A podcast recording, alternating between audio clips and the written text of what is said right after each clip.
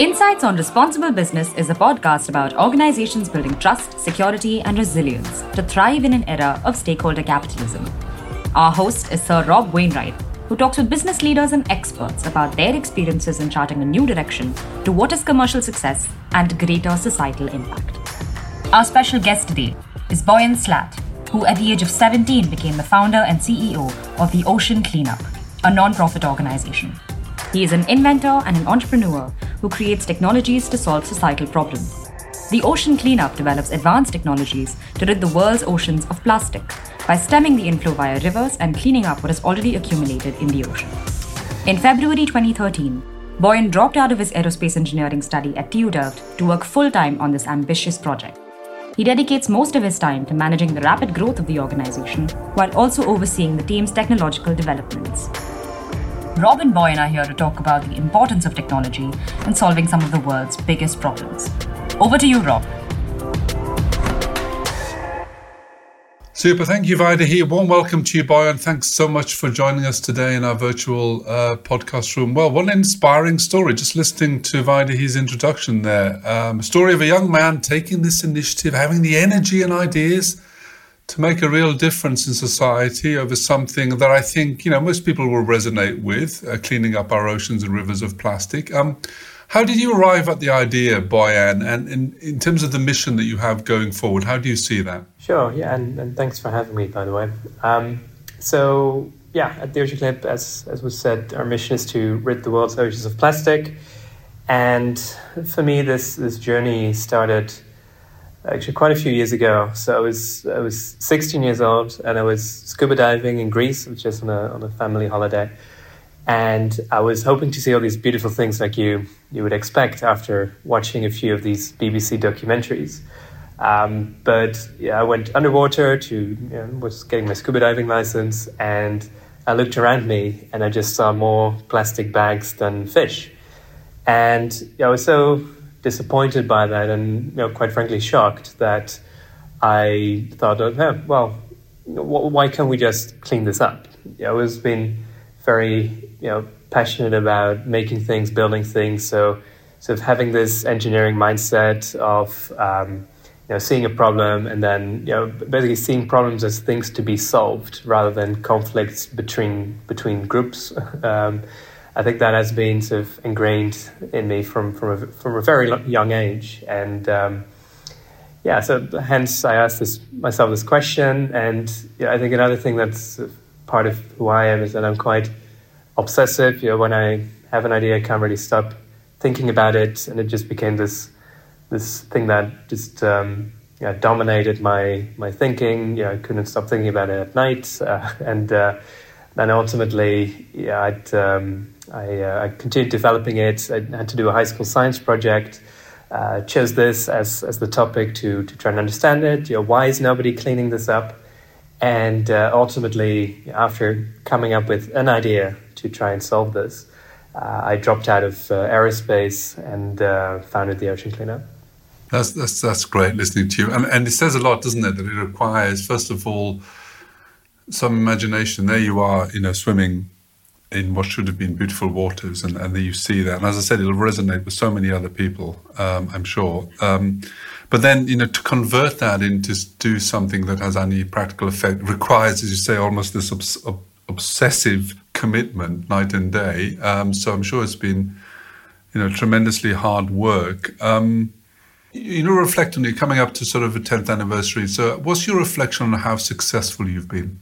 So I, I, will always answer that question as uh, not successful enough. I, I, think we've, yeah, we've achieved some things which I think are quite important. So first few years, it was all about trying to understand the problem, and um, we conducted these scientific expeditions at a scale that nobody ever did before on, on the plastic issue. So really, most of the the world's understanding of the Great Pacific Garbage Patch really originated uh, with some of these expeditions that, that, that we did in you know, 2014, 2015, 2016, crossing the Great Pacific Garbage Patch, this, this, this vast area between Hawaii and California where, where the plastic accumulates.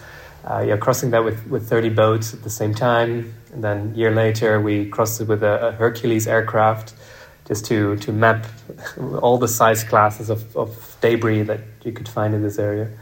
Um, so that was uh, yeah. Uh, I still look back at that. It was pretty you know quite proud of um, sort of the scientific aspect that we then did. And then so starting 2018, we um, we we started developing systems and deploying actual full scale prototypes of um, of this cleanup technology to try and uh, clean up this, this Great Pacific Garbage Patch. Now, this first system um, didn't collect any plastic and broke into two, so we paid quite some some learning money with uh, with that system. Then 2019, we had a system that did collect plastic, so we were able to adjust it and um, you know, got it to work. But at the same time, the, in terms of yields, uh, it was so low that you would just need hundreds and hundreds of cleanup systems to to clean up this patch, and that would just not be operationally feasible. Uh, would be very expensive.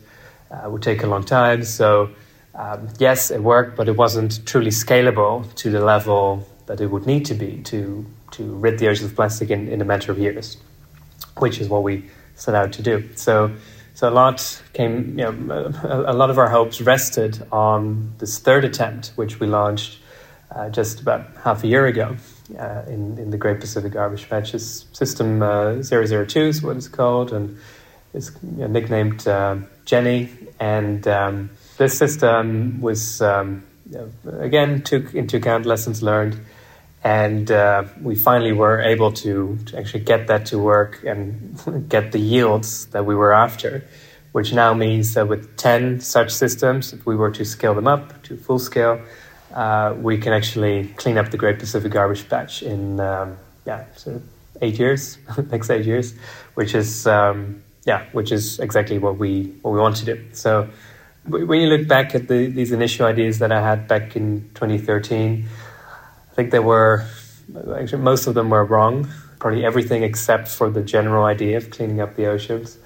Uh, everything was wrong. So think that really goes to show that it's not necessarily about inspiration, but about perspiration. It's you know, it's about you know, trying many different things and then being open to acknowledge that that you're wrong and being willing to adapt and uh, you know, do the, you know, the, the next best thing you can think of, and that gradually, like an evolutionary process, brings you to something that that works. So, so yeah, to I, I guess to finally answer your question, it's a bit of a long-winded uh, way to get there, but yeah, I think. You know, on one hand, we've been successful in terms of we, we truly understand the problem and we have solutions now that work, and actually not just to clean up what's already in the ocean, but also to intercept it in rivers, which is, I think, equally important to stop further plastic from going into the ocean. But at the same time, in terms of actual percentage of problem solved, because it's it's very small at the moment. We you know, we've cleaned up half a promille of the Great Pacific Garbage Patch. Uh, we've deployed in eight rivers now out of a thousand that we need to do. So hopefully, where we are now is in this transitionary phase from development to scale up, and hopefully we'll we'll start to see the the, the, the plastic count going up very rapidly in uh, in the coming months. Yeah, I don't apologize for, for your long answer, Boyan, because it's a fascinating story and, and important, I think, for our listeners to to hear. You know, the the experiences you've had over that ten year period. It's it's a story, of course, that I guess is very similar to all the major great innovations in the world. As you say, it takes a lot of perspiration, a lot of prototypes, and and refining of, of those ideas. This, they don't happen overnight. Um, and and just listening to you, the scale of the challenge. You know, a thousand rivers, not just eight. The Great Pacific. I mean, you know, the, the vastness of of the area of trying to do it, and frankly, the fact that you, you can you estimate that you might clean that in eight years is already astonishing. I think so. Yeah, um, um, uh, great. It's, it's about scaling, I guess. Um, it's also about the use of technology. Um, and you're obviously a big believer in the transformative power of technology. And I just wonder if we broaden that out, Boyan, from, from your experience and observing, you know, the, the great climate change challenge that the world has at the moment. Well, how important is the role that technology can play in, in helping to solve that challenge?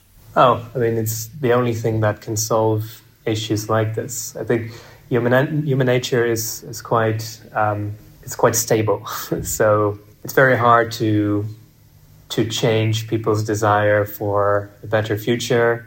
Um, you know, to have a better life than their parents or their grandparents had, and um, yeah, I mean, we just um, I think everyone just wants the future to be better than the present, and um, yeah, we just you know like doing things. We like to own a house. Um, you know, we like to travel. We like to socialize. So yeah, so I, I don't think it would even be wise to want to change that. I think it's, it's you know, these are valid things, and you know, the thing is that at this point in time, we just can't do that um, in a way that's sustainable uh, because we have inferior technology. You know, we can't travel to Mexico and visit a friend without doing harm to the environment at this moment, and I think that's ridiculous. I think that's uh, uh, and I think ultimately what the job of the engineer is, is to resolve trade offs. And you know, that's fundamentally what these environmental problems are today. There are trade offs between sort of personal interests and interests of uh, society. Um, now, you could try and align those things through taxes. Um, they can help um, you know, incentivize certain behaviors. Um, but uh, yeah, I think fundamentally, I, I, I, don't think, again, we should want to change human behaviors. Um, ultimately, what we want is we want people to do what they can do or what they, you know, what they want to do um, without doing any harm to the environment. So I think it's really the engineer's job this century is to you know, convert a lifestyle created in the previous century into one that can still be there in the next century by um, enabling us to do what we want to do in a sustainable way. In terms of the, you know the problem we have of plastic in our oceans, does that mean also that you're engaged very much with you know the the, the wider challenge also of you know trying to prevent the, the the excess production of plastic in the first place? You know, I just wondered you know how you see your your role going forward also. As you say this is about engineers finding solutions to trade off our human interests and behavior. We don't have to always drink out of plastic bottles and so so uh, i just wonder how how sort of engaged you are in in in the broader issue of plastic in society. Yeah two thoughts on that. I think on, on one front i think if you want to succeed at anything. Um, you know, if, if, you if you try to do everything, you'll succeed at nothing. Um, so it's it's very important to to focus and yeah, I think our scope is already quite uh, big. As in, um, you know, we, we set out to rid the oceans of plastic, um, and I think in terms of inflow, um, what we see is the, the fastest way to stem the tide is to um, to intercept plastic in, in, rivers so that at least plastic can't become ocean plastic. Um, so, doing these 1,000 rivers, we see that as um, sort of the highest leverage action we can take to, to stop the inflow. Um, of course, there are other mitigative actions that you could take further upstream. And the good thing is that these can all work in parallel and that they're additive. So, um, you know, it's not like one competes with the other. Um, having said that, know, when you compare plastic emissions of a country like, say, the Netherlands with a country like, uh, such as um, Malaysia, um, if you compare the, the, the, river that we're operating in in, uh, in Malaysia, the River Klang, um, it emits more plastic on a daily basis than the River Rhine, the, the largest river of Europe, does on an annual basis. So even though actually in Europe people consume a lot more plastic than they do in Malaysia, so uh, surely if people were to consume less plastic, yes, less plastic would reach the environment.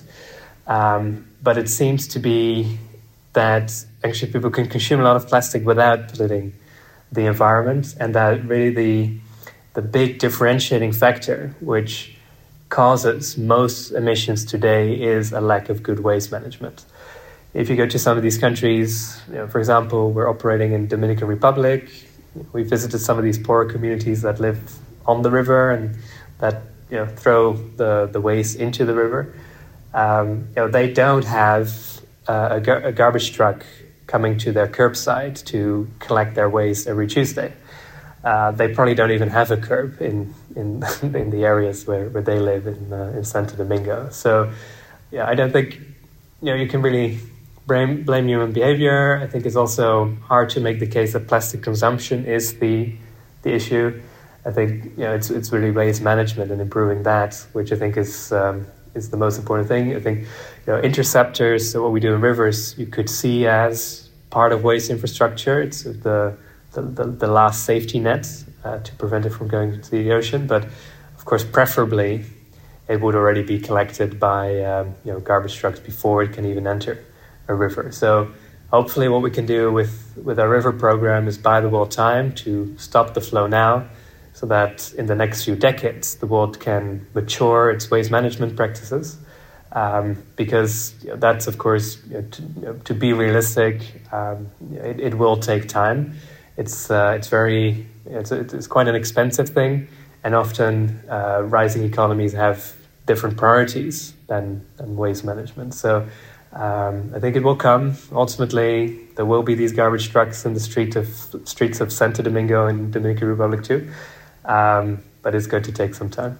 Yeah, well, that's, that's, a, that's a great way of putting it, actually. It's, it's, it's, the last safety net uh, of the problem. Um, I just want to turn uh, to to your collaboration with the business community. Most of our, our, our readers, uh, our listeners rather, are, are, in the business community. I just wondered what the level of of collaboration you've had, the response in terms of funding, but also wider than that, the response you've had from from companies around the world. Um, tell me a little bit about that.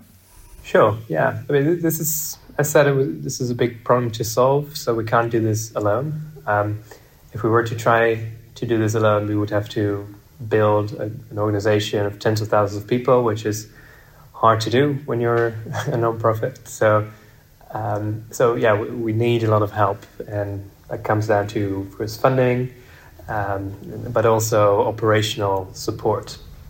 So, uh, for example, uh, of course, you know, we're talking here in a Deloitte podcast. Deloitte is is one of our partners that we're very thankful of, and that uh, don't support us uh, by providing cash, but providing you know, thousands, thousands of uh, consultancy hours on an annual basis, and uh, which you know, is, is super valuable and helps us succeed in our mission.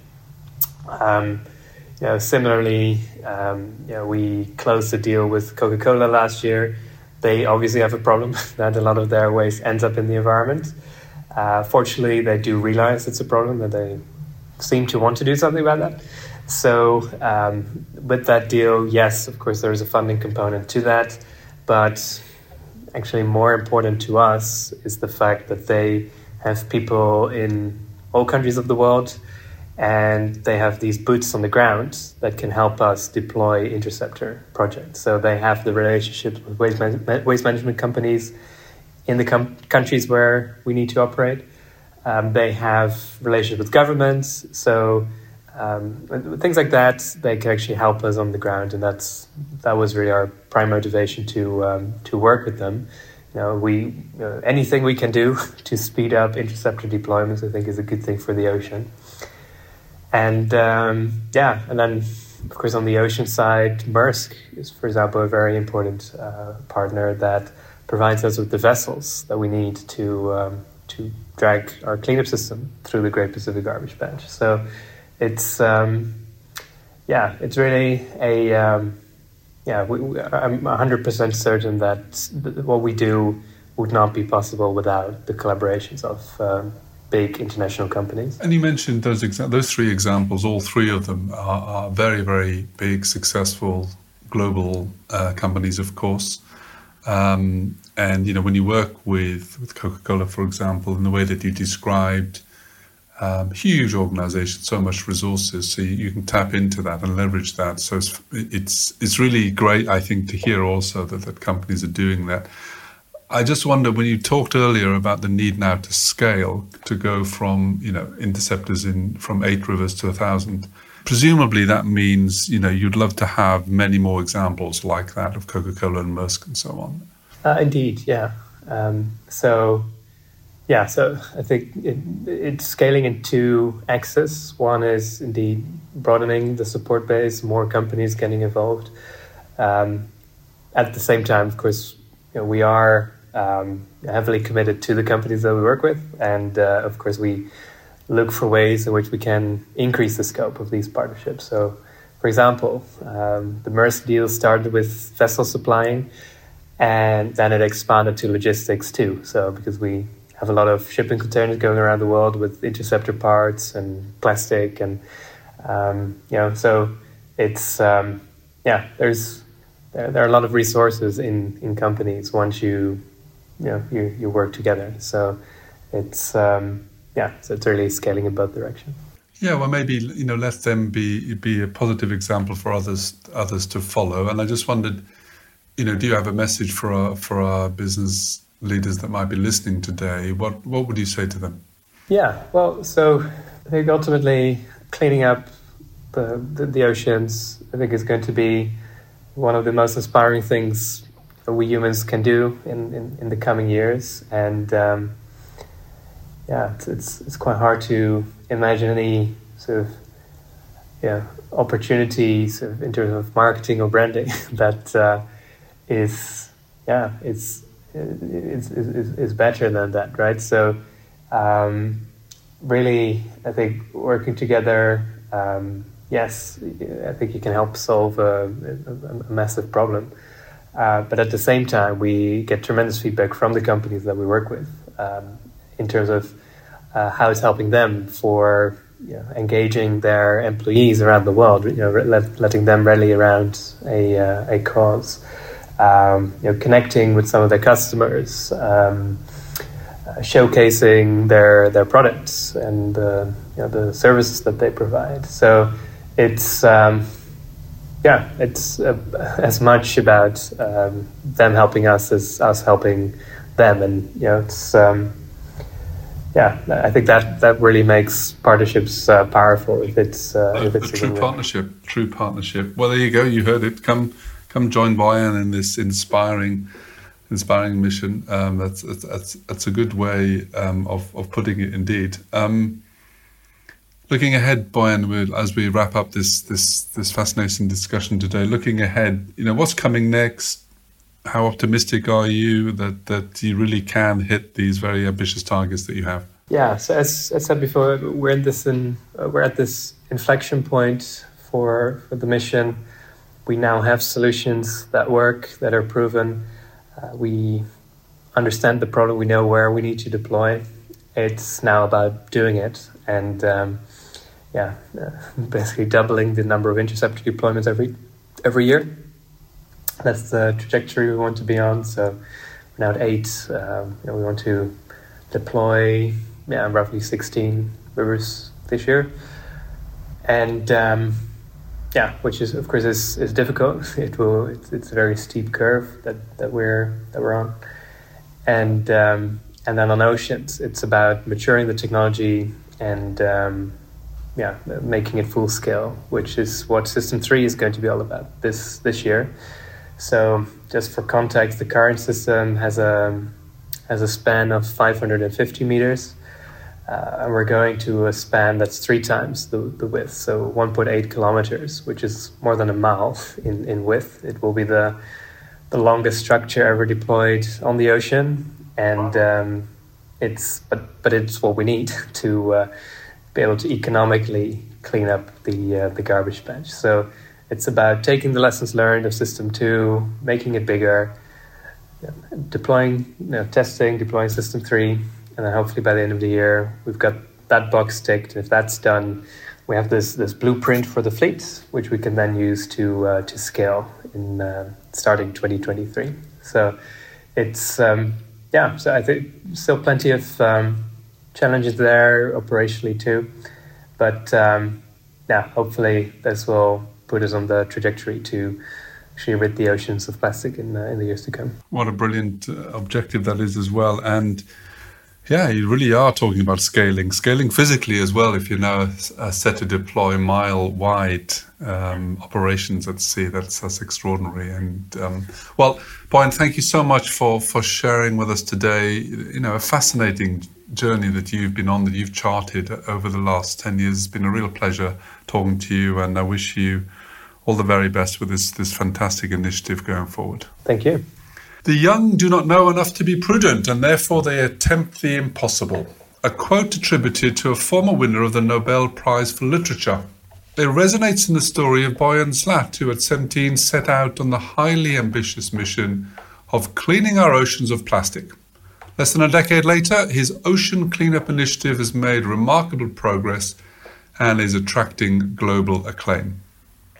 It's a powerful story about the impact younger generations are capable of making on the most serious global issues. It's also about ingenuity and leadership and hard persistence over many years. And it's about the transformative effects of technology when harnessed for good and developed in the right direction. But this is also about the role of business in making a decisive contribution where it matters in tackling climate change. Ocean cleanup attracts a commendable level of support from a few notable global brands. It could do with a lot more from many more. The enormous amount of plastic flowing into our oceans and the sheer scale, as you've heard from Boyan today, of the challenge that confronts us to reduce that flow, let alone eradicate it, requires a concerted, cross sector, and a globalized response.